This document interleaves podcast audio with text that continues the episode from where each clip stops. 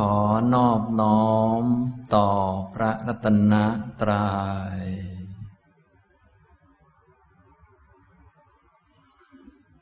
สวัสดีครับท่านผู้สนใจในธรรมะทุกท่าน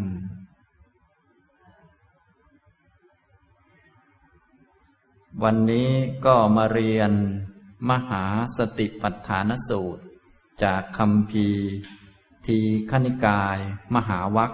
ต่อจากคราวที่แล้วนะครับ ในคราวที่แล้วก็เรียนมาจนกระทั่งถึง สติปัฏฐานหมวดที่สามชื่อว่า จิตตานุปัสสนา คือการดูบ่อยๆ เห็นบ่อยๆ ซึ่งจิตสักว่าเป็นจิต การดูการเห็นก็เป็นลักษณะของปัญญาที่เรียกว่าอนุปัสสนา ดูบ่อยๆ เห็นบ่อยๆ ด้วยปัญญา คือเห็นโดยความเป็นของไม่เที่ยง อยู่เสมอๆเนืองเนืองบ่อยๆ ไม่ใช่ไปเห็นโดยความเป็นของเที่ยง เห็นโดยความเป็นทุกข์ คือความเป็นของคงที่คงทนอยู่ไม่ได้ ไม่ใช่ไปเห็นโดยความเป็นสุข เห็นจิตนั่นนะโดยความเป็นจิตที่มันเป็นของไม่เที่ยง มันเป็นทุกข์ เห็นโดยความเป็นของไม่ใช่ตัวตน คือเป็นอนัตตา เป็นของที่บังคับควบคุม เอาตามใจปรารถนาไม่ได้ ไม่ใช่อยากให้มันเป็นไปอย่างไรแล้วมันจะเป็นไปอย่างนั้น แต่ว่ามันเป็นไปตามเหตุตามเงื่อนไขตามปัจจัยของมัน ก็คือตามอารมณ์ที่มากระทบเข้า และตามอุปนิสัยใจคอต่างๆ ที่เป็นเงื่อนไขให้จิตชนิดนั้นๆเกิดขึ้นนี่เห็นโดยความเป็นของไม่ใช่ตัวตน ไม่ใช่เห็นโดยความเป็นตัวเป็นตน การเห็น ตรงตามเป็นจริงถูกต้อง อันนี้เรียกว่าอนุปัสนาเป็นปัญญาอย่างหนึ่งที่ใช้ในการฝึกสติปัฏฐานนะจิตตานุปัสสนามาจากคำว่า จิตตะก็คือจิตนั่นเอง มีประเภทต่างๆสำหรับในจิตตานุปัสสนาในมหาสติปัฏฐานสูตรนี้ พระพุทธองค์ก็ทรงแสดงจิตเป็น 16 ชนิด 16 อย่างด้วยกัน เพื่อให้เห็นจิตว่าเป็นสักแต่ว่าจิต เป็นของไม่เที่ยง เป็นทุกข์ไม่ใช่ตัวตน ไม่ใช่สัตว์บุคคลตัวตนเราเขานะอนุปัสนาแปลว่า เห็นบ่อยๆ เห็นเนืองๆคือเห็นจิตที่เป็นของไม่เที่ยงว่าจิตเป็นของไม่เที่ยง บ่อยๆ เนืองๆเห็นลักษณะของจิต แล้วก็สามัญญลักษณะของจิตนะจิตก็มีลักษณะเป็นตัวรู้ ทีนี้ตัวรู้ แต่ละตัวแต่ละตัวนั้นก็จะมีคุณสมบัติที่เกิดประกอบไม่เหมือนกัน แบ่งแยกเป็น 16 ลักษณะ 16 อย่าง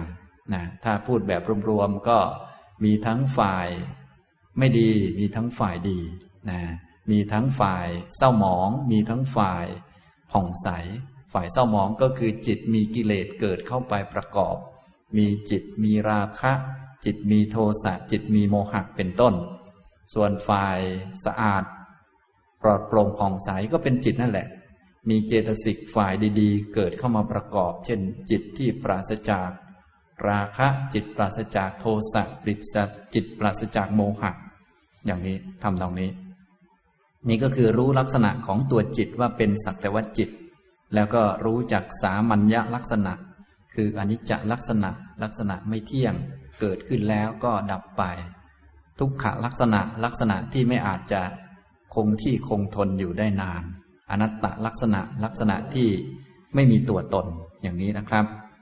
อันนี้ในคราวที่แล้วเราก็เรียนไปบ้างแล้วนะจนกระทั่งจบแล้วแต่จบอย่างรวดเร็วนะครับ วันนี้ก็จะทบทวนเล็กน้อยแล้วก็จะได้ขึ้นธรรมานุปัสสนาต่อไปนะครับ ในเอกสารหน้าที่ห้าบาลีข้อ 381เนี่ยเป็นจิตตานุปัสสนาที่พระพุทธองค์ได้ทรง จกแจงแยกแยะจิตออกมาเป็นสิบหกประเภทด้วยกันนะก็มีเริ่มตั้งแต่ประเภทที่หนึ่งก็คือสราคังวาจิตตังสราคังจิตตันติปชานาติ ภิกษุในพระธรรมวินัยนี้ย่อมรู้ชัด ซึ่งจิตที่มีราคะคือประกอบ หรือสัมปยุตกับราคะว่าเป็นจิตที่มีราคะนะครับ จิตมีราคะก็คือมี โลภะมีตัณหาความติดความคล้องเกิดขึ้นมาประกอบ หรือเรียกว่า โลภะมูลจิตจิตที่มีโลภะเป็นมูลเกิดขึ้นนะท่านใดที่เรียนทางอภิธรรมมาเขาก็ว่ามีโลภะมูลจิตแปดประเภท อย่างนี้ นี่ก็เป็นฝ่ายจิตที่ไม่ดีเศร้าหมอง ด้วยมีราคะเข้ามาประกอบ ก็ให้รู้จักจิตชนิดนี้ว่าเป็นจิตที่เป็นอย่างนี้ ไม่ใช่เรามีราคะ ไม่ใช่เขามีราคะ แต่เป็นจิตมีราคะ ก็ทำให้จิตมีความเศร้าหมองขึ้นมา และมันเป็นของไม่เที่ยงเป็นทุกข์ไม่ใช่ตัวตนสองวีตาราคังวาจิตตัง วีตาราคังจิตตันติปชานาติ ย่อมรู้ชัดซึ่งจิตที่ปราศจากราคะ ว่าจิตปราศจากราคะ จิตปราศจากหรือไม่มีราคะก็คือจิตประเภทกุศลทั้งหลาย ทั้งฝ่ายกุศลที่เป็นขั้นทานศีลกามวจรทั่วไป หรือว่าจิตที่ไปทำสมาธิได้รูปาวจร อรูปาวจรอย่างนี้ก็เป็นจิตที่ปราศจากราคะนะก็ให้รู้ว่าเป็นจิตจิตอีกชนิดหนึ่ง ก็คือมีทั้งฝ่ายเศร้าหมอง โดยยกตัวราคะขึ้นมาเป็นประธานในการแยกแยะจิต อีกอันหนึ่งก็เป็นจิตผ่องใสคือมันไม่มีราคะนั่นเองสามสะโดสังวาจิตตังสะโดสังจิตตันติปชานาติ ย่อมรู้ชัดซึ่งจิตที่มีโทสะมีโทสะ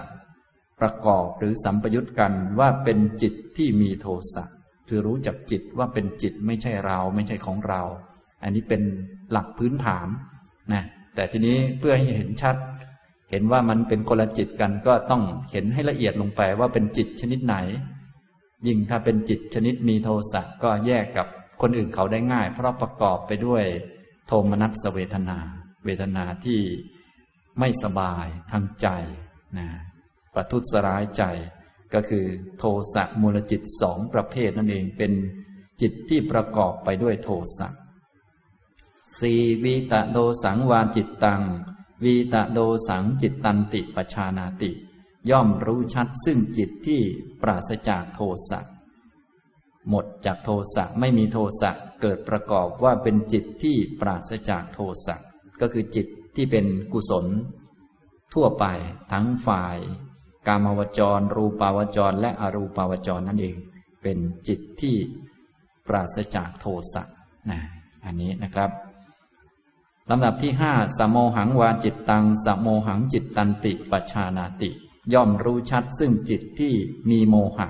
มีโมหะเข้ามาประกอบ ถ้าเป็นโมหะมี ลักษณะที่โมหะเยอะก็เป็นวิจิกิจฉาสัมปยุตก็คือ สัมปยุตประกอบกับวิจิกิจฉาความลังเลสงสัยในคุณพระพุทธพระธรรมพระสงฆ์อันนี้ก็เรียกว่าโมหะมันมาก มากจนเกิดความ สงสัยในคุณพระรัตนตรยัย มากจนกระทั่งเกิดความลังเลสงสัยในข้อปฏิบัติ คือทานศีลภาวนา ว่ามันจะให้ผลได้จริงไหม ทั้งๆทที่ไม่ควรจะสงสัยเลย ฉะนั้นจึงโง่มากนั่นเอง คือโมหะมันมากนะ แล้วก็อุทธัจจะสัมปยุตพวกนี้ก็เป็นจิตที่ประกอบไปด้วยโมหะ หรือโมหะมูลจิตสองประเภทนะให้รู้ชัดจิตเหล่านี้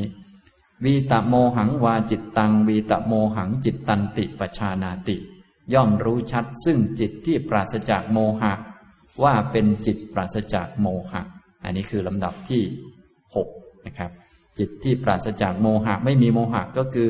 จิตกุศลทั่วไปนั่นเอง ทั้งกามวจร รูปาวจร อรูปาวจรนะอันนี้พระพุทธองค์ก็ทรงแสดงให้ผู้ปฏิบัติหรือภิกษุในพระธรรมวินัยนี้ นั้นกำหนดคือรู้จักจิตแต่ละชนิด แต่ละชนิดคือให้รู้จักลักษณะของมัน ว่าจิตแต่ละตัวแต่ละตัวเป็นอย่างนี้นะ เกิดมีสภาวะเกิดประกอบในจิตอย่างนี้อย่างนี้ มีอารมณ์อย่างนี้อย่างนี้ และรู้จักสามัญญลักษณะของมัน ว่าแต่ละจิตมันก็เหมือนกันคือมันไม่เที่ยงเป็นทุกข์ไม่ใช่ตัวตน เป็นสักวัตจิตนั่นเองลำดับที่เจ็ดสังกิตตังวาจิตตัง สังกิตตังจิตตันติปชานาติ ย่อมรู้ชัดซึ่งจิตที่หดหูว่าจิตหดหูสังขิตตังก็คือจิตที่หดหูย่อหย่อนท้อแท้หรือท้อถอยนะก็คือจิตที่ประกอบไปด้วยถีนะกับมิทะหรือว่า ถ้าเรียกโดยชื่อจิตก็คือสสังขาริกจิต จิตที่เกิดกับพวกสสังขาริกที่เป็นฝ่ายอากุศล มีถีนะกับมิทะเข้ามาประกอบ ถีนะก็คือ สภาวะที่ทำให้จิต ท้อแท้ท้อถอยมิทะก็คือ สภาวะที่คลุมทำให้นามกายคือพวกเจตสิกทั้งหลายทำงานไม่ได้ ความคิดต่างๆ คิดไม่ออกนึกไม่ออก มึนเมาเหงาหงอย จนกระทั่งง่วงเหงาเศร้าซึมไม่อยากคิดอยากนึกอะไรเนี่ยอันนี้ก็ถ้ามีถีนกมิทธะเข้ามาประกอบจิตก็จะมีความ ย่อหย่อนท้อแท้ท้อถอย หมดกำลังนะเมื่อจิตเป็นอย่างนี้ก็ให้รู้ชัดว่าจิตมันเป็นอย่างนี้ เป็นสักวัจิตนะครับ ฉะนั้นตัวที่รู้ก็เป็นปัญญาเป็นญาณตอนที่รู้ก็จิตไม่ได้หดหูแล้วเป็นจิตที่ประกอบไปด้วยสติสัมปชัญญะ และก็มีสมาธิพอสมควร แต่รู้จักจิตที่ใกล้ ๆ ก่อนหน้านี้ เรียกว่าเป็นปัจจุบันแบบ สันตติก็คือปัจจุบันแบบก่อนหน้านิดนึงนะอันนี้ก็คือจิตปัจจุบันจริง ๆ ก็เป็นจิตที่เป็นปัจชานาติ ก็คือประกอบไปด้วย สติและสัมปชัญญะ แล้วก็มีสมาธิพอสมควร โดยมีองค์มรรคอย่างน้อยสามเกิดประกอบ ก็คือความเพียร สัมปชัญญะและสตินะด้วยองค์มรรคสามประการนี้จะเกิดสมาธิขึ้นมา พอสมควรที่จะทำให้รู้จัก จิตว่าเป็นจิตได้นะครับ อย่างนี้ลำดับที่ 8 วิกิตตังวาจิตตัง วิกิตตังจิตตันติปชานาติ ย่อมรู้ชัดซึ่งจิตที่ซัดสาย หรือจิตที่ฟุ้งซ่านว่าจิตนั้นซัดสาย วิกิตตะแปลว่าซัดสายกระจายไป ก็คือจิตที่ประกอบไปด้วย อุทธัจจะที่มากนะทำให้จิตแตกกระจายไม่รวมเป็นหนึ่ง จิตที่ไม่อาจจะรวมเป็นหนึ่งก็เนื่องจากมีความฟุ้งซ่านมากนะความฟุ้งซ่านหรืออุทธัจจะก็เกิดกับจิตได้บ่อยๆ โดยเฉพาะผู้ที่ติดในกามคุณ เนื่องจากพวกติดในกามคุณนี้จะมีหลายอารมณ์ จะทำให้จิตไม่รวมตัว จะกระโดดไปนั่นกระโดดไปนี่จึงเกิดอุปนิสัยเป็นความฟุ้งซ่านนะก็คือมีอุทธัจจะมาประกอบ แล้วก็เป็นอุทธัจจะที่มีกำลังเยอะ ก็ทำให้จิตกระจายออกไปนะเรียกว่าวิกิตตะนะคือเป็นจิตที่เป็นอุทจจะสัมปยุตนั่นเอง แต่เป็นอุทจจะที่มีกำลังมาก ถ้าอุทจจะมีกำลังมาก ก็คือยิ่งคนที่รับรู้เรื่องนั้นเรื่องนี้เยอะๆยิ่งคนทุกวันนี้ที่รับรู้ข่าวสารมาก ๆกำลังจิตก็ไม่พอที่จะรับ เพราะว่ามันเรื่องมันมากเกินไปพอเรื่องมากเกินไป รับรู้เรื่องอะไรก็จะเลยลอย ตาก็จะลอย อะไรก็ลอยไปหมดนะอันนี้เรียกว่า จิตมันฟุ้งซ่านหรือซัดสายนะครับ จิตฟุ้งซ่านซัดสายก็ต้องแก้ไขด้วยสมาธินั่นเอง แต่ตอนนี้ถ้าเป็นจิตซัดสายอย่างนี้ก็ต้องมีสติปัญญากำหนดรู้ว่าจิตเป็นอย่างนี้นะครับ ต่อไปลำดับที่เก้ามหคตังวาจิตตัง มหคตังจิตตันติปชานาติ ย่อมรู้ชัดซึ่งจิตที่เป็นมหคตะ มหคตะคือถึงความยิ่งใหญ่นะมหคตะ มหันตะบวกกับคตะก็คือถึงความเป็นใหญ่คำว่าถึงความเป็นใหญ่นี้ ก็จะมีอยู่สามลักษณะด้วยกัน ก็คือ ถึงความเป็นใหญ่ในแง่ที่สามารถข่มกิเลสได้ กิเลสจะไม่เกิดในตอนนั้น อย่างหนึ่งสองก็คือให้ผลภัยบูรณ์ให้ผลของตัวเอง คือจะไม่มีความทุกข์ไม่มีความเครียดเกิดขึ้นในตอนนั้น แล้วก็มีกระแสที่ต่อเนื่องยาวนานนะเรียกว่าจิตที่เป็นมหคตะ เวลาจิตชนิดนี้เกิดขึ้น ก็จะอยู่ได้เป็นชั่วโมงสองชั่วโมง ครึ่งวันหนึ่งวัน เป็นต้นจนถึงเจ็ดวันได้ อันนี้เรียกว่าเป็นมหคตะนะสามารถข่มกิเลสได้ ถึงแม้ คนนั้นจะเป็นคนกิเลสเยอะ แต่หากจิตที่เป็นมหคตะเกิดขึ้นก็จะข่มกิเลสได้ ระยะหนึ่ง นะให้ผลที่ภัยบูรณ์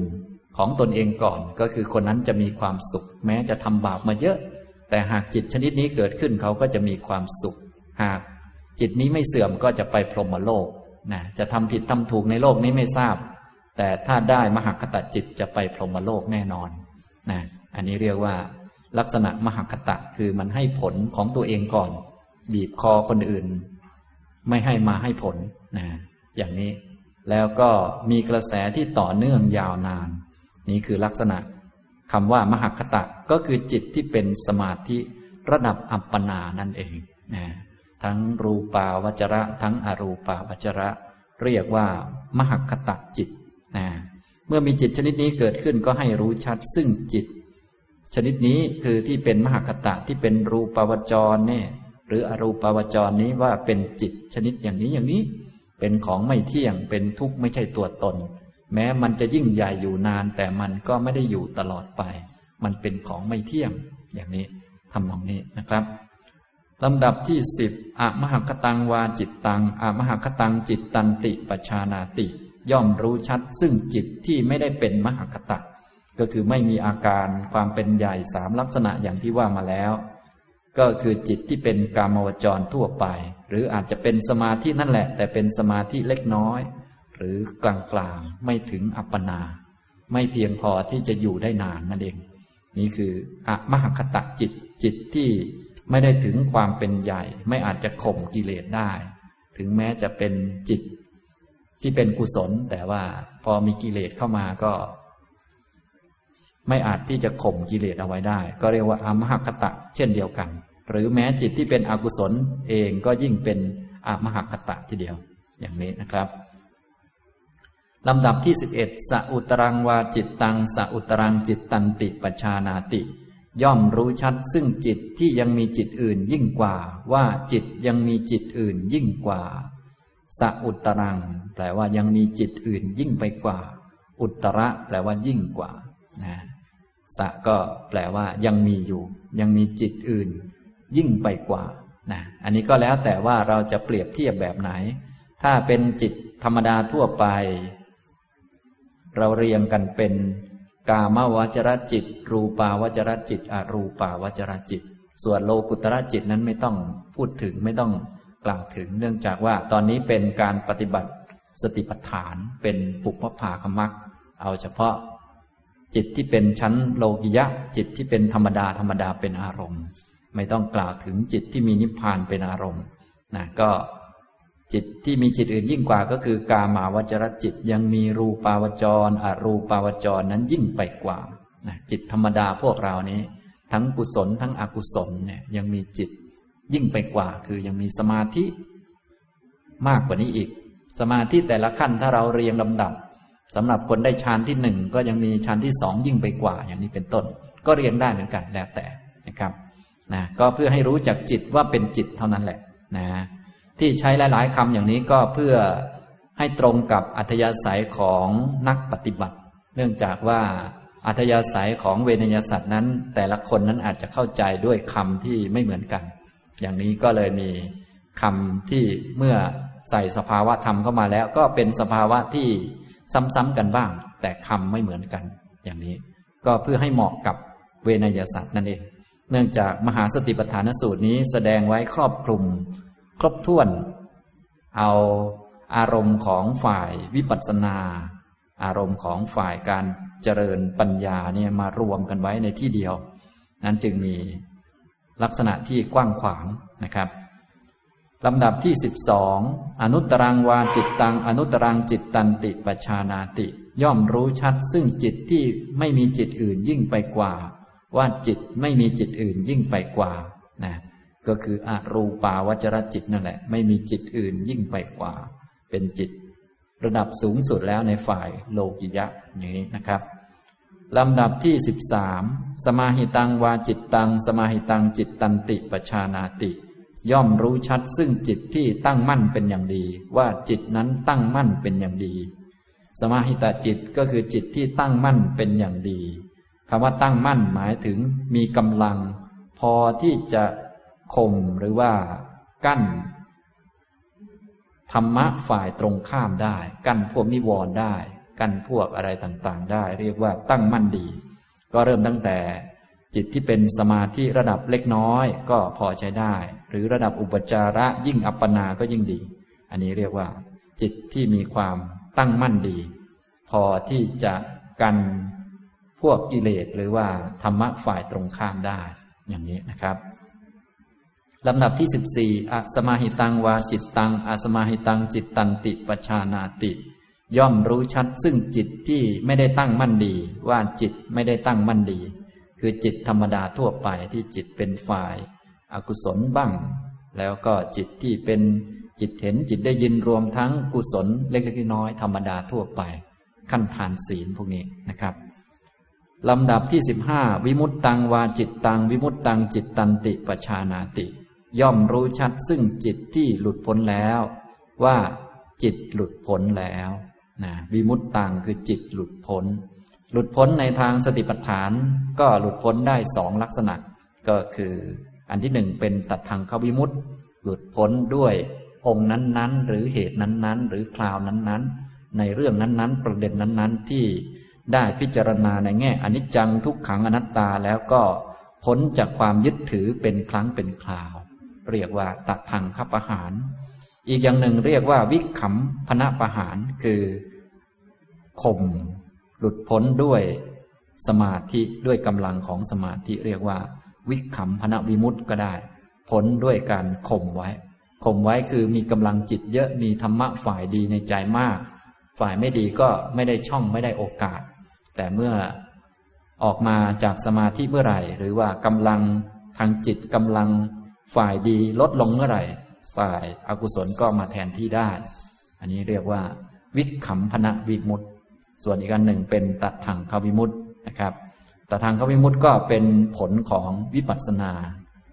วิขำพนะวิมุตก็เป็นผลของสมาธิหรือสมถะอย่างนี้นะครับ ก็ให้รู้ชัดซึ่งจิตชนิดเหล่านี้ จิตที่เป็นวิปัสสนา ก็ให้รู้ชัด จิตที่เป็นสมาธิเป็นสมถะ ก็ให้รู้ชัดนั่นเอง อย่างนี้นะครับลำดับที่สิบหกลำดับสุดท้ายอาวิมุตตังวาจิตตัง อวิมุตตังจิตตันติปชานาติ ย่อมรู้ชัด ซึ่งจิตที่ไม่หลุดพ้นว่าจิตไม่หลุดพ้น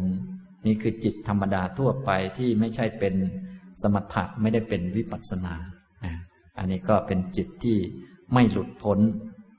อย่างนี้นะครับ รวมๆแล้วก็เป็นจิต 16 ชนิดที่พระพุทธองค์ได้ทรงแสดง เพื่อเห็นว่าเป็นจิตแต่ละอย่างแต่ละอย่างตามสภาวะที่เกิดประกอบกับจิต หรือที่เราเรียกว่าเจตสิกตามอารมณ์ที่จิตเข้าไปรับรู้แล้วก็ปรุงแต่งให้ดีบ้างไม่ดีบ้าง ถ้ารวมๆแล้วก็เป็นกุศลบ้าง อกุศลบ้าง บุญบ้างบาปบ้างนั่นเอง เป็นจิตเศร้าหมองบ้างผ่องใสบ้าง ก็แล้วแต่นะก็ให้รู้ว่าจิตเป็นสักวัจิตเท่านั้นเอง ตัวรู้ก็เป็นปัญญานะตัวรู้ เป็นปัญญาเป็นอนุปัสนา ให้รู้บ่อยๆ จน เกิดการยอมรับ มีปัญญาเห็นความจริงนะต่อไปท่านก็จะแสดงวิธีการในการมีปัญญา อิติอัจฉตังวา จิตเตจิตตานุปัสสีวิหารติ ด้วยประการดังกล่าวมานี้ ก็คือด้วยวิธีการปฏิบัติ สติปัฏฐานในหมวดจิตตานุปัสสนาดูจิตสักว่าเป็นจิตสิบหกลักษณะ ดังที่กล่าวมานี้ ภิกษุก็เป็นผู้เห็นบ่อยๆ ซึ่งจิตในจิตในภายในอยู่บ้าง อัจฉตังคือในภายใน ในภายในคือในตัวเองนะตอนนี้ในตัวเองก็ไม่เห็นเป็นตัว เห็นเป็นจิตชนิดต่างๆ หลังจากที่เคยเห็นเป็นกาย เป็นเวทนา ตอนนี้ก็มาเป็นจิตนะฮะกายานุปัสสนาก็เป็นรูปกรรมฐาน ซึ่งรูปกรรมฐานนั้นหยาบกว่าเขาและพิจารณาได้ง่าย ต่อมาเวทนานุปัสสนาก็เป็นอรูปกรรมฐาน กรรมฐานฝ่ายนามธรรม ชนิดที่กำหนดได้ง่ายกว่าจิตอีก เนื่องจากว่าเป็นความรู้สึก และส่วนหนึ่งของเวทนา มันก็เนื่องอยู่กับกายอยู่แล้ว ถ้าพิจารณากายก็ย่อมส่งผลให้มองเห็นถึง วทนาอยู่แล้ว ก็เอาเวทนามาไว้ลำดับที่สองทีนี้ตัวตัวที่ทำหน้าที่ในการมองในการพิจารณา ถ้าพูดถึงตัวประธานก็คือจิตนั่นแหละนะถ้าเป็นคนที่ได้ฝึกกายเวทนามาก็จะรู้จักจิตได้นะท่านจึงแสดงจิตตานุปัสสนาเป็นหมวดที่สามอันนี้พูดแบบโดยลำดับสำหรับคนที่มีอินทรีย์ไปตามลำดับ แต่บางคนเคยฝึก มาเยอะแล้วตั้งแต่อดีตก็ดีหรือชาตินี้ก็ดีก็สามารถสลับได้แล้วแต่นะครับ ก็ให้มีปัญญาเห็นในภายในก็เป็นสักวัจิตไม่ใช่คนนะก็เหมือนด้านกายนั่นเองเห็นเป็นสักว่ารูปรูปกาย ไม่ใช่คน ไม่ใช่ตัวเรา ไม่ใช่เขา ไม่ใช่ผู้หญิง ไม่ใช่ผู้ชาย แต่เป็นจิตนั่นเองพระหิทธาวา จิตเตจิตตานุปัสสีวิหรติ เป็นผู้เห็นบ่อยๆ ซึ่งจิตในจิต ในภายนอกอยู่บ้าง ภายนอกก็คือบุคคลอื่น บุคคลอื่นก็เป็นสักวัจิต เพราะบุคคลอื่นก็มีราคะบ้าง ปราศจากราคะบ้าง เป็นบาปบ้าง เป็นบุญบ้างอยู่แล้ว เป็นกุศลบ้าง อกุศลบ้าง ง่วงเหงาเศร้าซึมบ้าง ฟุ้งซ่านบ้าง เป็นสมาธิบ้างไม่เป็นบ้างอยู่แล้ว โดยธรรมชาติ ก็ไม่ใช่คนเหมือนกัน ก็เป็นจิตนั่นแหละ คนอื่นก็เป็นจิต ตัวเราก็เป็นจิตนะเสมอกันทั้งภายในทั้งภายนอก อัจฉตะพหิทธาวา จิตเตจิตตานุปัสสีวิหรติ เป็นผู้เห็นบ่อยๆ ซึ่งจิตในจิตทั้งภายในทั้งภายนอกอยู่บ้างนะอันนี้ก็เป็นวิธีการฝึกทางด้านปัญญา ฉะนั้นลักษณะของปัญญาขั้นเบื้องต้นก็คือเห็นความเสมอกันของตัวเราและผู้อื่น ทั้งภายใน ทั้งภายนอก อันนี้คือลักษณะของปัญญานะถ้าลักษณะของพวกตัณหามันก็จะเห็นแต่ ตัวเอง เห็นแต่พวกของตัวเองเกิดอคติต่างๆ นานาประการ ส่วนปัญญาก็จะเห็นความเสมอกัน ของทั้งภายในทั้งภายนอก เสมอกันแบบไหนเสมอกันโดยความเป็นจิต ซึ่งเป็นของไม่เที่ยงเป็นทุกข์ไม่ใช่ตัวตน เสมอกันโดยการเป็นรูปร่างกาย ซึ่งเป็นของไม่เที่ยง เป็นทุกข์ไม่ใช่ตัวตน เสมอกันโดยความเป็นเวทนาคือความรู้สึกสุขบ้างทุกบ้าง ซึ่งเป็นของไม่เที่ยงเป็นทุกข์ไม่ใช่ตัวตน อันนี้คือลักษณะของปัญญานะครับ ต่อไปปัญญาที่ลึกซึ้งยิ่งขึ้น ก็จะได้เป็นไปเพื่อเห็นสัจจะสี่ต่อไป ก็ต้องเห็นความเกิดและเห็นความดับ เพราะการเห็นความเกิดจะทำให้รู้สัจจะสองข้อ ก็คือทุกข์กับสมุทัยนะเห็นความดับก็จะรู้จักสัจจะอีกสองข้อก็คือนิโรธกับมรรคนั่นเองจึงต้องรู้ชัด ถึงเหตุถึงปัจจัย ก็จะเป็นการเจริญปัญญาเพื่อจะได้เห็นปฏิจจสมุปบาทเห็นอริยสัจต่อไปในอนาคตนะครับ สมุทยะธรรมานุปัสสีวาจิตตัดสมิงวิหรติ เป็นผู้เห็นบ่อยๆ ซึ่งธรรมคือความเกิด และเหตุที่ทำให้เกิดในจิตอยู่บ้างนะสมุทยะธรรมะนะบวกกับอนุปัสสี อนุปัสสีก็คือเห็นบ่อยๆ เห็นบ่อยๆ เป็นชื่อของญาณปัญญา เป็นชื่อของการมีญาณ มีความรู้ เห็นบ่อยๆ เห็นอะไร เห็นสมุทยธรรม ก็คือเห็นความเกิด สมุทยธรรมะมีความหมายอยู่สองอย่าง ความหมายที่หนึ่งก็คือความเกิด แต่เดิมไม่มีก็มามีขึ้นนะเรียกว่าความเกิดนะครับ อีกความหมายหนึ่งก็คือเหตุที่ทำให้เกิดมีสองความหมายด้วยกัน เราก็ต้องเห็นทั้งสองอย่างคือเห็นความเกิด แต่เดิมไม่เคยมีจิตชนิดนี้ก็เห็นจิตชนิดนี้เกิดขึ้น เห็นความเกิดของมัน หมายถึงเห็นว่าแต่เดิมมันไม่มี แล้วมันก็มามี อย่างนี้เรียกว่าเห็นความเกิด และเห็นเหตุที่ทำให้เกิด เหตุที่ทำให้จิตเกิดนั้นมีมากมาย ถ้าเป็นโดยธรรมดาทั่วไปสำหรับพวกเราที่มีปัญญาน้อยก็จะเห็นนามรูปนี้เป็นเหตุให้จิตเกิดนะก็ นามก็คือพวกเจตสิกทั้งหลาย เช่น ราคะโทสะเป็นต้น หรือกุศลต่างๆนะถ้ามีราคะมีโทสะเกิดขึ้นกับจิตก็จะเกิดโลภามูลจิต หรือจิตประกอบด้วยราคะเป็นต้นเกิดขึ้น ถ้ามีโทสะขึ้นมา ก็จะทำให้จิตประเภท โทสะหรือสัตโทสะจิตเกิดขึ้นอย่างนี้เป็นต้น หรือ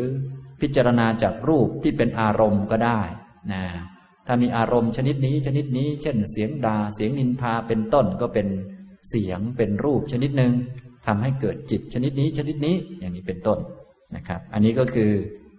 นามรูปเป็นเหตุให้เกิดจิตนะครับ แต่ถ้าพูดโดยภาพรวมแล้วเหตุที่ทำให้เกิดนั้น จะมีอยู่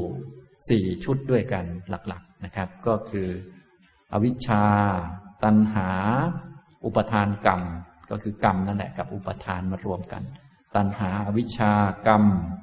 นามรูป แล้วก็ลักษณะที่มันเกิดก็เรียกว่านิพพัติลักษณะลักษณะที่มันเกิดนะอันนี้ก็คือสมุทยะธรรมานุปัสสีนะครับ สรุปง่ายๆว่าอย่างน้อยก็จะต้องเห็นความเกิดสภาวะที่มันเกิด คือจากเดิมมันไม่มีมันมามีนะอย่างนี้ต่อไปก็ต้องเห็นเหตุของมัน การเห็นเหตุก็แล้วแต่ปัญญาของคนนั้นๆ เห็นเหตุ เช่น เจตสิกที่เกิดประกอบเข้ามา พวกราคะโทสะหรือสติปัญญาเกิดประกอบเข้ามา ก็ทำให้เกิดจิตชนิดนั้นชนิดนั้น ถ้าคนลึกซึ้งขึ้นไปก็รู้จัก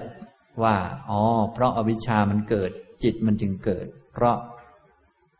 ตัณหามันเกิด จิตมันจึงเกิด เพราะกรรมเกิดจิตจึงเกิดนั่นเองนะ ก็คือที่เป็นพวกเราอยู่ทุกวันนี้ที่มีจิตชนิดนี้มาเกิดมา รักมาชอบมาโกรธมาโลภมาหลงมาง่วงเหงาเหานอนก็เพราะว่าอาวิชชาเป็นตัวหลักทำทำนำเรามาเกิดจนต้องมาเกิด ง่วงเหงาเหานอน ต้องมาเกิดฟุ้งซ่านต้องมาเกิด สติต้องมาเกิดปัญญาเกิดสมาธิเกิดไม่มีสมาธิอยู่จนถึงทุกวันนี้ ก็เป็นเพราะอาวิชชา ถ้าไม่มีอวิชชาตัวเดียวเราก็ไม่ต้องเกิดมา พอไม่ต้องเกิดมาก็ไม่ต้องเกิดจิตราคะ จิตโทสะ จิตโมหะนะเพราะมีตัณหาเราจึงต้องเกิดมา เพราะมีกรรมเราจึงต้องเกิดมา เพราะมีกรรมก็เลยต้องมานั่ง รับจิตราคะจิตโทสะ จิตโมหะ ให้เกิดอยู่เรื่อยร่ำไปอย่างนี้ อันนี้คือลึกลึกซึ้งก็เหมือนเรื่องกายเป็นต้นนั่นแหละ เรื่องกายนะเหตุที่ทำให้เกิดกาย ก็คืออวิชชาตันหา อุปทานกรรม แล้วก็อาหาร อันนี้พูดแบบลึกๆเข้าไปนะถ้าพื้นๆก็พวกเราโดยทั่วไปก็เห็นอาหารเป็นเหตุให้เกิดของกายถ้าลึกก็คืออวิชชาตันหาอุปทานแล้วก็กรรมอย่างนี้นะครับ ก็เหมือนกันทั้งหมดนั่นแหละนะก็จะเปลี่ยนแต่ถ้าเป็นรูปนะด้านกายก็อวิชชาตันหาอุปทานกรรมนี่เหมือนกันนะทีนี้ตัวที่เป็นง่าย ๆก็คือ อาหารเป็นปัจจัยให้เกิดกายนะอย่างนี้ ส่วนเวทนา ก็คือผัสสะถ้าลึกๆก็เหมือนกันก็คืออวิชชาตันหาอุปทานกรรม เป็นปัจจัยให้เกิดผัสสะเกิดเวทนา เกิดสุขบ้างทุกบ้าง ถ้าตัวพื้นๆก็ผัสสะเป็นปัจจัยให้เกิดเวทนา ถ้าเป็นจิตก็คล้ายกัน ลึกๆ ก็อวิชชาตันหาอุปทานกรรมเหมือนกัน ตัวพื้นๆที่เห็นได้ง่ายหน่อยก็นามรูปนะ นามก็คือตัวที่เกิดประกอบกับจิตรูปก็คือตัวที่เป็นอารมณ์ของมันนะเพราะว่าจิตเกิดไม่ได้ถ้าไม่มีอารมณ์อย่างนี้ทำนองนี้ และเกิดไม่ได้ถ้าไม่มีเจตสิกที่ไปประกอบมันเข้า หรือกระตุ้นให้เกิดตัวนั้นขึ้นมา ถ้าไม่มีราคะก็จะไม่เกิดสราคะจิต ถ้าไม่มีโทสะก็จะไม่เกิดสัตโตสัจจิตเป็นต้นนี่อย่างนี้นะครับ นี้คือสมุทยะธรรมานุปัสสี ต่อไปวยธรรมานุปัสสีวาจิตตัดสมิงวิหารติ เป็นผู้เห็นอยู่บ่อยๆ ซึ่งธรรมคือความดับในจิตอยู่บ้างนะวยธรรมมาธรรมคือความดับและเหตุที่ทำให้ดับนะให้จิตมันดับวยธรรมมาก็มีสองความหมายเหมือนกัน ความหมายที่หนึ่งก็คือ ภาวะคือความดับ แต่เดิมมันมี มันก็ สลายไปไม่มี ไม่มีสิ่งใดอยู่ค้ำฟ้าค้างฟ้าไม่มีจิตใดจะมั่นคงอยู่ตลอดไป มันมีภาวะแปรปรวนและดับสลาย เรียกว่าวยธรรมมา แปลว่า ภาวะที่มันดับนะทีนี้นอกจากนั้นแล้วก็มันดับเพราะเหตุปัจจัยมันดับก็คือ ความหมายที่สองคือเหตุที่ทำให้มันดับ รู้จักความดับด้วย รู้จักเหตุที่ทำให้มันดับด้วย ความดับภาวะการดับของมันคือจากเดิมมันมี แล้วมันก็หายไป มันไม่ได้คงที่อยู่ตลอดไป เช่นความโกรธไม่ได้อยู่ตลอดวัน ไม่ได้อยู่ตลอดชั่วโมง ไม่ได้อยู่ตลอดสัปดาห์เป็นต้น อันนี้เรียกว่าเห็นความดับของมัน ถ้าเห็นเหตุก็เหมือนเดิม เหมือนกับเหตุให้เกิดนั่นแหละ เหตุให้เกิดกับเหตุให้ดับก็อันเดียวกันนะ ก็คือมีอันนั้นมันจึงเกิด เมื่ออันนั้นหายไปหมดไปมันก็ดับ เช่น อวิชชาดับจิตมันก็ดับ ตัณหาดับจิตมันก็ดับนะกรรมดับจิตมันก็ดับ นามรูปดับนะโทสะดับ จิตที่มีโทสะมันก็ดับไปด้วย ราคะดับจิตที่มีราคะมันก็ดับไปด้วยนะนามรูปดับจิตก็ดับอย่างนี้ทำนองนี้นะครับ นี่คือวยธรรมานุปัสสี ทีนี้เมื่อชำนาญก็เห็นทั้งสองอย่าง สมุทยะวยธรรมานุปัสสีวาจิตตัดสมิงวิหารติ เป็นผู้เห็นบ่อยๆ ซึ่ง ความเกิดและความดับ และเหตุที่ทำให้เกิด และเหตุที่ทำให้ดับในจิตอยู่บ้างนะอย่างนี้นะครับ ก็เห็นทั้งความเกิดความดับ ความเกิดคือจากเดิมไม่มีก็มามี ความดับคือจากเดิมมีแล้วก็หายไปนะนั้นเรียกว่าความเกิดและความดับ และต้องรู้เหตุที่ทำให้เกิดนะเหตุใกล้ๆของมัน เหตุใกล้ของวิญญาณของจิตก็คือนามรูปนะครับ มีทั้งอารมณ์ทั้งตัวที่ประกอบกับมัน อันนี้เรียกว่าเหตุใกล้นะส่วนเหตุไกลๆหรือเหตุลึกซึ้งก็อวิชชาตันหาอุปาทานและก็กรรม ก็คือพวกเรานี่แหละเกิดมา เกิดมาจึงมีกาย ก็มีปัญหาเรื่องกายเยอะแยะ เกิดมาจึงมีเวทนาปัญหาฉะนั้นเวทนาอะไรจะเกิดขึ้น มันก็มาเพราะเราเกิดทั้งนั้นแหละ ที่เราเกิดมาก็เพราะอวิชชาตันหากรรมทั้งนั้นแหละ ที่มีจิตอย่างนี้มาโลภมาโกรธมาหลงมาฝึกสติสัมปชัญญะได้สมาธิก็ถ้าไม่เกิดก็ไม่ต้องมาทำอย่างนี้ ฉะนั้นรวมๆแล้วที่ได้มาทำอย่างนี้ก็เพราะเกิดทั้งนั้นแหละ ที่เกิดก็เพราะอาวิชชา เพราะตัณหา เพราะกรรมทั้งนั้นแหละ อันนี้แบบพูดแบบเรียกว่าแบบลึกแบบซึ้งนะฉะนั้นลึกซึ้งที่สุดก็เป็นเพราะมีอวิชชาเท่านั้นเอง ถ้าจะแก้ก็ต้องแก้ให้ลึกสุดก็คือต้องเจริญมรรคมาแก้อวิชชานะ ทีนี้การพิจารณาก็แล้วแต่คนบางคนก็พิจารณาได้แค่ความเกิดความดับ อันนี้คือ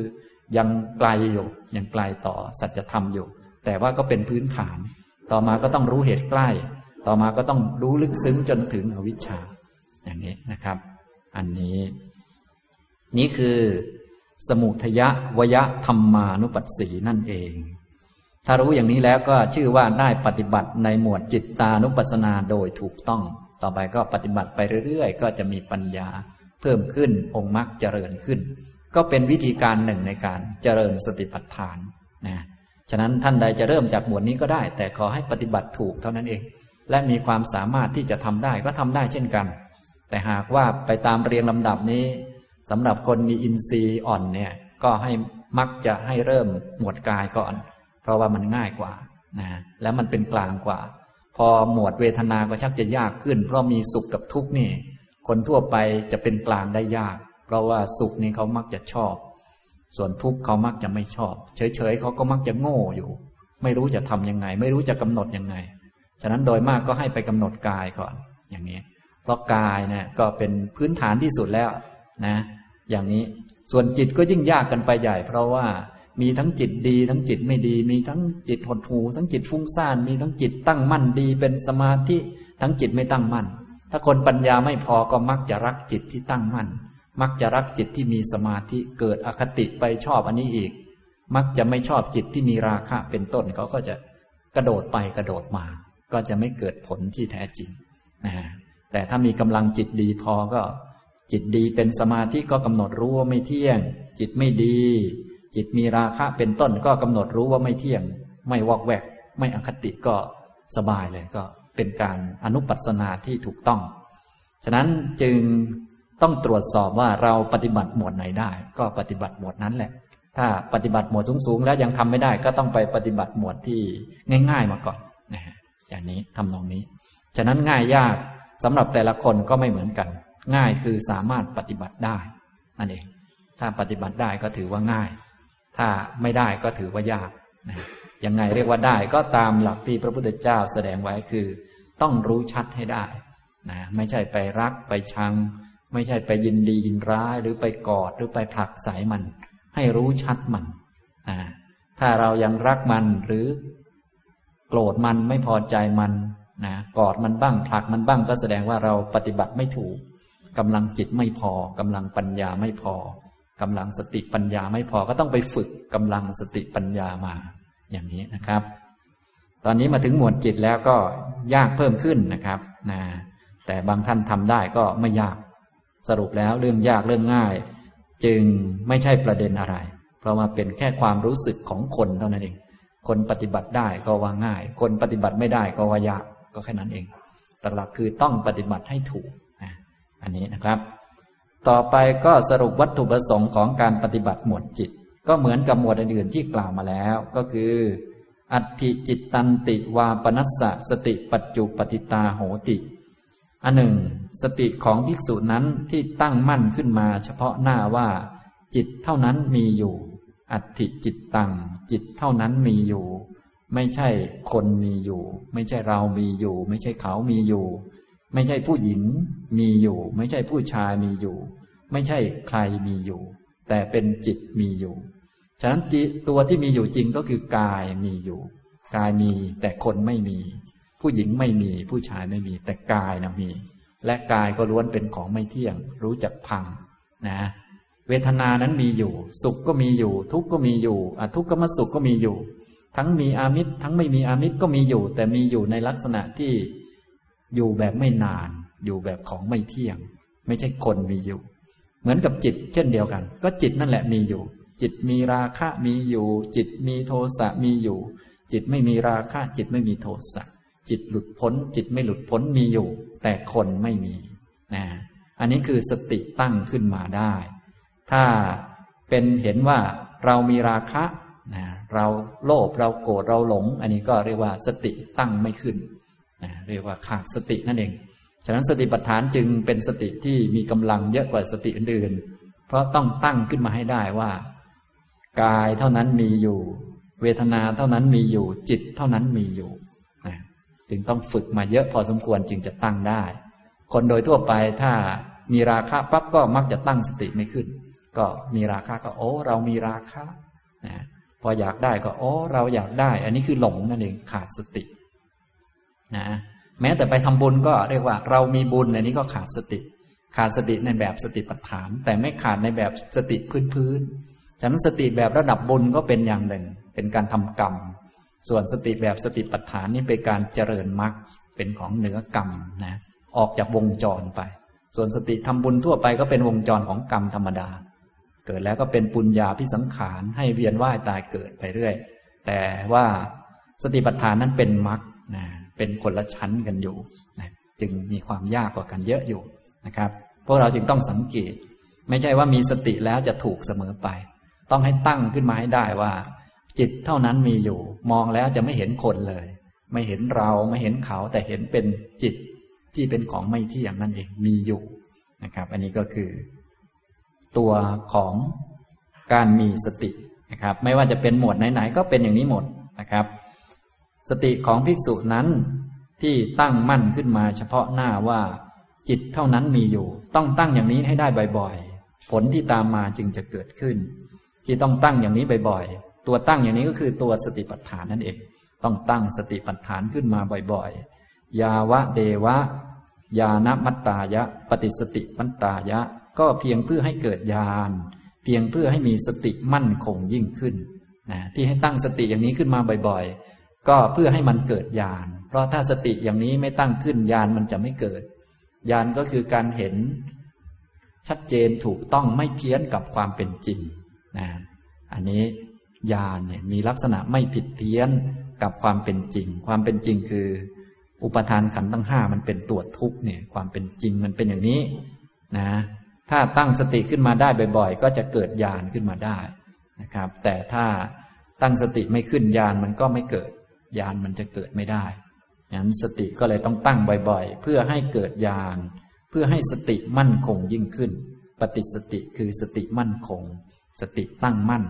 เฉพาะเจาะจงเพื่อมุ่งสู่การรู้อริยสัจมุ่งสู่พระนิพพาน เรียกว่าปฏิสติ ก็คือสติที่มั่นคง ตรงเรื่องที่เป็นไปเพื่อความพ้นทุกข์เท่านั้น ทีนี้จะพ้นทุกข์ได้ต้องเห็นทุกข์ก่อน เห็นทุกข์ก็คือเห็นอุปทานขันธ์ทั้งห้าเป็นทุกข์แล้วก็เห็นโทษของมันจะจะได้มุ่งไปสู่การเจริญมรรคได้เต็มที่ อันนี้คือสติที่เจาะจงขึ้นมานะครับ เป็นสติที่ตั้งขึ้นมาเพื่อให้มุ่งมั่นไปทางนิพพานนั่นเองอันนี้สิโตจะวิหารติจะได้เป็นผู้ไม่ต้องอิงอาศัย ตัณหาและทิฏฐิอยู่อันนี้สิโตแปลว่าไม่ต้องอิงอาศัย นิสิตะ รือนิสิโตแปลว่าอิงอาศัย อิงอิงอาศัยมีสองอย่าง ก็คืออิงอาศัยตัณหากับอิงอาศัยทิฏฐิ จิตของเรานี้ที่มันอยู่มาถึงทุกวันนี้ เพราะมันอิงอาศัย ตัณหาคือความอยาก จะทำเพื่อตัวเพื่อตน ที่เราอยู่ได้หาเงินได้สแสวงหานั่นสแสวงหานี่หาความรู้ได้ เพราะเราทำเพื่อตัวตน ถ้าไม่ทำเพื่อตัวตน พื่อของตนเพื่อครอบครัวของตนนี่ไม่รู้จะเรียนไปทำไม ไม่รู้จะทำมาหากินไปทำไม ไม่รู้จะอยู่ไปทำไมนะอันนี้ก็คือที่มันอยู่ได้มีชีวิตอยู่ได้ เพราะมันอิงอาศัยตัณหา ถ้าหมดตัณหามันจะอยู่ไม่ได้นั่นเองนะอันนี้ทีนี้แล้วจะอยู่แบบไหนจะไม่มีตัณหาก็ต้องอยู่แบบการเจริญมรรคคือไม่ต้องอาศัยอยู่เพื่อตัวตนนะไม่ต้องกินเพื่อตัวตนก็ได้ ไม่ต้องนอนเพื่อตัวตน แต่ถ้าไม่ได้เจริญสติปัฏฐานมันก็ต้องนอนให้เราอยู่ได้ ถ้าไม่นอนเราก็จะสิ้นชีวิต เราก็จะง่วงเหงาเฮานอน เราก็จะนอนไม่พอ มันก็จะคิดได้เท่านี้อันนี้เรียกว่ามันคิดแบบอิงตัณหา อีกอันหนึ่งคือมันอยู่แบบอาศัยทิฏฐิ คือความเห็นของตัวเองนะอันนี้คิดว่าอย่างนั้นคิดว่าอย่างนี้ คิดว่าบ้านหลังนี้ของเราคิดว่า นั่นของเรานี่ของเราคิดว่าเรามีนั่นมีนี่ ทั้งทั้งที่จริง ๆ ไม่มีอะไรสักอย่างหรอกแต่มันคิดว่ามีนะมันก็เลยอยู่ได้ ถ้าไม่มีอะไรสักอย่างมันคงอยู่ไม่ได้แล้วอ่าอันนี้คือลักษณะของทิฏฐิคือคิดว่ามีนั่นเอง อยู่กับความอยากความพอใจกับความเห็นที่ตัวเองเห็นเห็นในสิ่งที่อยากจะเห็นตามความพอใจก็คือเห็นว่ามีของเราเต็มบ้าน เต็มนั่นเต็มนี่อันนี้คือ นิสิตะ คืออิงอาศัย ทีนี้เจริญสติปัฏฐานเพื่ออนิสิตะ คือไม่ต้องอาศัยตัณหากับทิฏฐิ คืออยู่ได้เหมือนกัน โดยไม่ต้องทำเพื่อตัวเองก็ได้ รับประทานอาหารไม่ต้องรับประทานเพื่อตัวเราอิ่มก็ได้ แต่ก็รับประทานได้นะอย่างนี้ไม่ต้องคิดว่าเรามีอะไรก็อยู่ได้ ไม่ต้องมีอะไรสักอย่างก็อยู่ได้ นี้เรียกว่าไม่อิงอาศัยตัณหาและทิฏฐิอยู่ ณจะกินจิโลเกอุปาทิยติ และย่อมไม่ยึดมั่นถือมั่น อะไรอะไรในโลกนะไม่ต้องมีตัณหาไม่ต้องมีความเพ่งเล็งจ้องจะเอานั่นเอานี่ก็จะได้ไม่ต้องโทมนัสเพราะว่าสติปัฏฐานนี้เบื้องต้นต้องการละอภิชาและโทมนัสอภิชาก็คือความเพ่งเล็งจ้องจะเอานั่นเอานี่ ที่มันไม่รู้จักความจริง ก็จะจ้องเอา เช่นแม้แต่จิตก็จ้องจะเอาจิตสมาธิเอาจิตสงบจ้องจะไม่เอาอันนั้นอันนี้ สิ่งที่จะเกิดตามมากับการจ้องจะเอาก็คือโทมนัสเมื่อ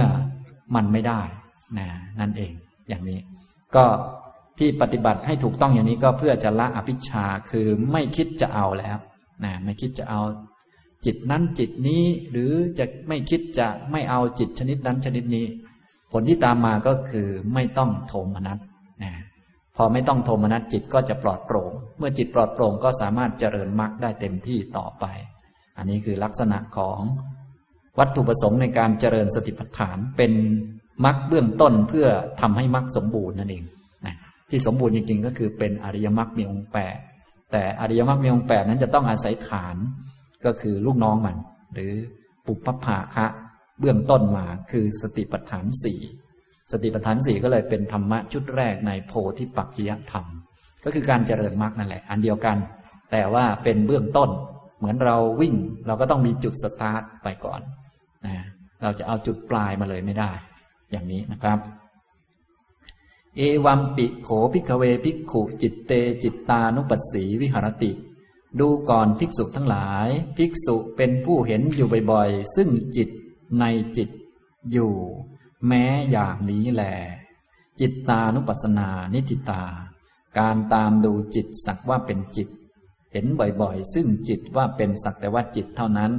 จบแล้วนะครับนะหมวดนี้ก็ใช้ได้เหมือนกัน ก็สามารถปฏิบัติจนบรรลุธรรมได้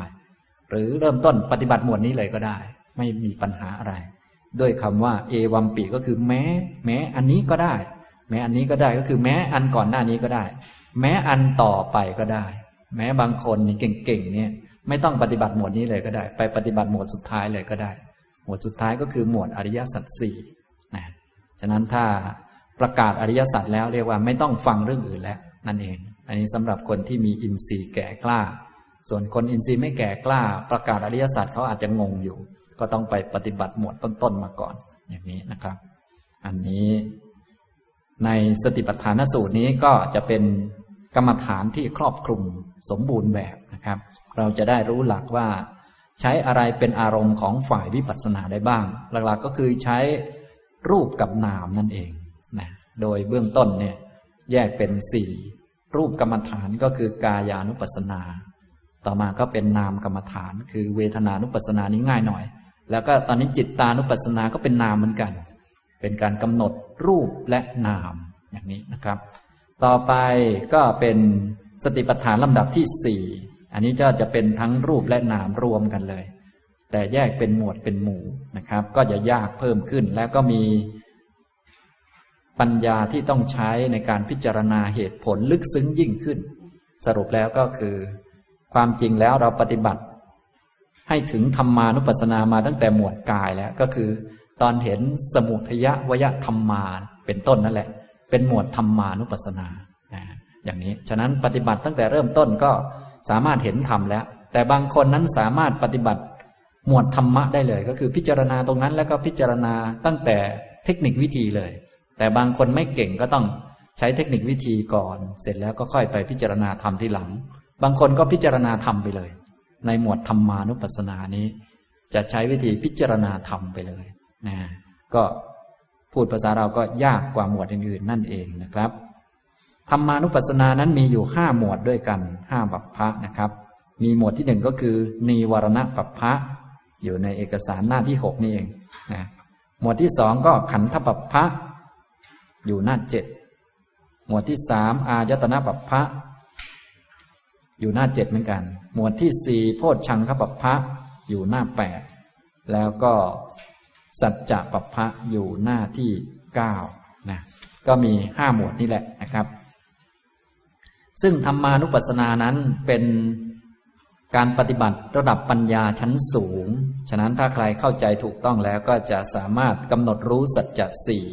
แล้วก็เป็นไปเพื่อถึงนิพพานได้ เริ่มต้นตั้งแต่หมวดนิวรณ์อันนี้ก็คือต้องกำหนดรู้นิวรณ์ให้ได้ และเห็นนิวรณ์ ว่าเป็นตัวบังตาจนสามารถละนิวรณ์ได้ จิตก็จะเป็นสมาธิตั้งมั่น อันนี้ก็เป็นวิธีการหรือว่าเป็นข้อปฏิบัติในหมวดนิวรณ์ก็คือต้องการให้กำหนดรู้นิวรณ์และละนิวรณ์ให้ได้นะพอละนิวรณ์ได้จิตก็จะเป็นสมาธิตั้งมั่นนะเมื่อมีสมาธิตั้งมั่นแล้วก็จะกำหนดรู้ขันได้ ก็คือหมวดขันเป็นหมวดที่สองถ้ากำหนดรู้ขันได้ก็จะสามารถกำหนดรู้ทุกขอริยสัจได้ ราะทุกขอริยสัจก็คืออุปทานขันทั้งห้านั่นเองนะก็จะกำหนดรู้ ทุกขอริยสัจได้นี้หมวดขันฉะนั้นการจะกำหนดรู้ทุกได้ก็จะต้องมีสมาธิ จะมีสมาธิต้องละนิวรณ์ได้นะอันนี้ทำนองนี้นะครับ แต่ว่าในหลักของสติปัฏฐานนี้เน้นไปฝ่ายวิปัสสนาก่อน พอเน้นไปฝ่ายวิปัสสนาก่อนนี้ ก็เวลาจะละนิวรณ์ก็ต้องใช้ปัญญาในการละนะ จะเน้นวิธีการพิจารณาเพื่อจะละมัน ส่วนบางคนนั้นอาจจะทำสมถะมาก่อนก็ได้ ก็ไม่ผิดอะไรก็ใช้ได้เช่นเดียวกันอย่างนี้นะครับ แต่ว่าในสติปัฏฐานนี้เน้น เอาวิปัสสนามาเป็นตัวเดินตัวนำหน้า และสมาธิเป็นตัวตามมา แน่นอนว่าจะต้องมีทั้งสองอย่างอย่างนี้นะครับนี้พอมีสมาธิข้ามนิวรณ์ได้แล้วก็จะกำหนดทุกได้คือ รู้จักขันนั่นเอง อุปทานขันห้าเป็นตัวทุกข์นะเมื่อกำหนดขันได้ต่อมาก็ต้องกำหนดสมุทัยเพราะขันนั้นเป็นตัวทุกขสัตว์นะครับ ทุกขอริยสัตว์สมุทัยสัตว์ก็คือกิเลสตัณหานั่นเอง ก็ต้องมาปฏิบัติหมวดอายตนะปัปะเพราะกิเลสมาจากทางตาหูจมูกลิ้นกายและใจนะอันนี้ต้องกำหนดทุกข์ให้ได้ก่อนกำหนดขันให้ได้ก่อน ขันนั้นไม่ใช่กิเลส แต่ว่ากิเลสมันจะเข้ามาทาง อายตนะภายในและภายนอก อันนี้คือกำหนดสมุทัยนั่นเองกำหนดสิ่งที่ต้องละนั้นไม่ใช่ทุกข์แต่เป็นกิเลสที่เข้ามาทางช่องทวารทั้งหกนะเป็นสังโยชน์ที่มาผูก นี่คือการกำหนดสมุทัยนะเมื่อกำหนดสมุทัยได้แล้วก็ต้องรู้จักว่าเราจะละสมุทัยละกิเลสได้ก็ต้องใช้มรรคต้องกำหนดมรรคก็คือโพชฌง นะก็หมวดต่อมาก็จะเป็นหมวดโพชฌงเมื่อครบแล้วก็ปฏิบัติตามนี้ ก็จะถึงอริยสัจสี่เท่านี้เองนะอันนี้นะครับ นี่คือหมวดธรรมานุปัสสนา ก็คือปฏิบัติให้เห็นธรรมนั่นเอง ก็คือเห็นสัจจะสี่ในการปฏิบัติเพื่อเห็นธรรมจะต้องกำหนดทุกก่อน ต่อมากำหนดสมุทัยต่อมากำหนดมรรคและเดินตามมรรคจะถึงนิพพาน เท่านี้เองนะอันนี้คือหลักการหลายท่านก็อาจจะเคยได้ยินแล้วนะครับ แต่ว่าในพระสูตรนี้ท่านกระจายออกมาเป็นอารมณ์ต่างๆ หลากหลายนะฉะนั้นถ้าปฏิบัติตามนี้ก็จะเข้าใจระบบของการปฏิบัติหรือปฏิปทาทางดำเนิน เพื่อรู้อริยสัจอยู่แล้ว โดยธรรมชาติ คนเก่งๆก็อาจจะไม่ต้องปฏิบัติหมวดต้นๆก็ได้ ปฏิบัติหมวดสุดท้ายเลย คือหมวดอริยสัจเลย อย่างนี้ อันนี้คนเก่งสุดนะครับ ส่วนคนไม่เก่งเริ่มต้นก็มักจะเริ่มจากหมวดกายก่อนอย่างนี้นะครับ